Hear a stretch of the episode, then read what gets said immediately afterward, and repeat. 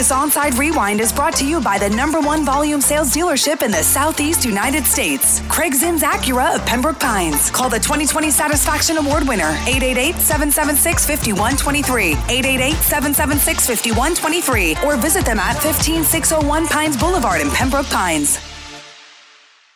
Welcome back to the Squared Circle Digest.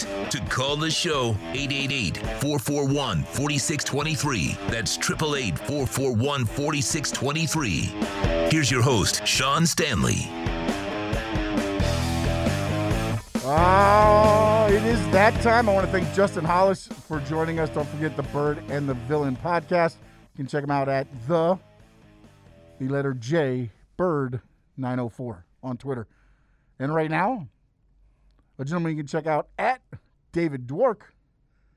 He is David Dwork from Chirping the Cats Radio. David, how you doing today, sir? Morning.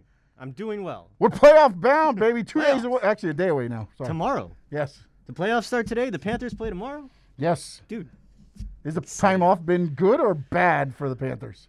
it's like for the Panthers, it's great. It, for the Panthers, it's awesome because it gives them a chance to get back to 100%. They've had a couple of guys in and out of the lineup. They've been resting guys. They want to be as close to full strength. Uh, Obviously, Aaron Ekblad is the big name that's not going to be there. But I mean, other than Ekblad, they're ready to roll right now. So yeah, the time off has been great for the Panthers. For the rest of us, if it's like going back to your childhood and the week before Christmas, and you're like, oh, it's Christmas Eve, Eve, Eve, Eve today. It's been a while. Like that's what this last couple weeks has been Yeah. like, really. And and you've, you're versing a team that you've just come off of two, to me, stellar games against.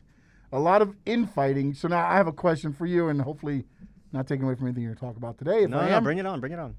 Tampa Bay, this playoff series, with the way the chippiness was in the last two games of the season, leading into the playoffs now, can we finally see this in-state rivalry become something?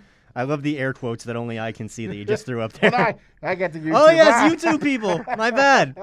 Um, no, but like that, it's actually such a good description because they it's been the in-state rivalry that's kind of been forced upon Panthers Yeah. fans.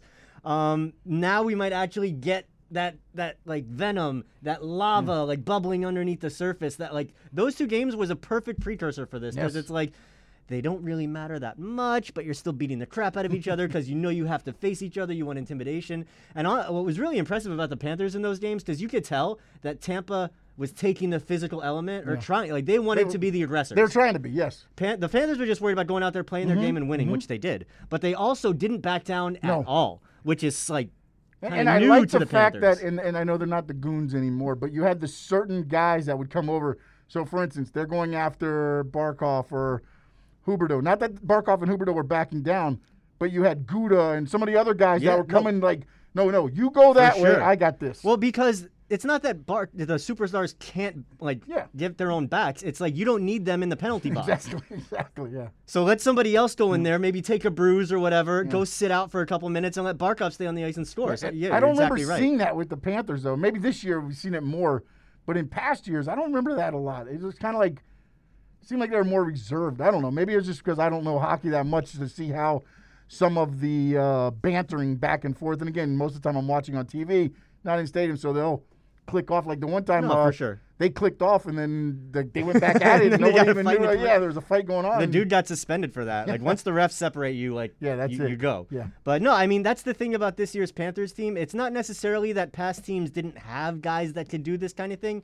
It's that that culture, right? Yeah. That, that word that we know in South Florida so well in sports. Um, you bring in guys that like you want to. They, they bring it out of you like you want to get your teammates back. You know that there's more to it than just going to work and scoring goals and trying to win. Like it's it's that camaraderie, that team effort, and that's why you bring in guys like Hornqvist and Gudas. These guys that have not only won and been around, but that have zero zero reservations about going after into the fighting. Which was funny because with all the fighting going on, Hornqvist wasn't even in the lineup. Yeah. he was probably healthy enough to play, but why you know why, why do it why waste point? it? Because Yeah. he's going to be the one of the guys that's going into the Yes. scrum and getting mixed up. So it'll be fun to uh, to see game one. What do you got today? We're going to talk a lot about this playoff series. I want to dive into the lines. I want to dive into the goaltending situation. Roy Bellamy from the Dan Le Batard show with Stu oh, Dots is going to be riding Roy, shotgun for a couple segments.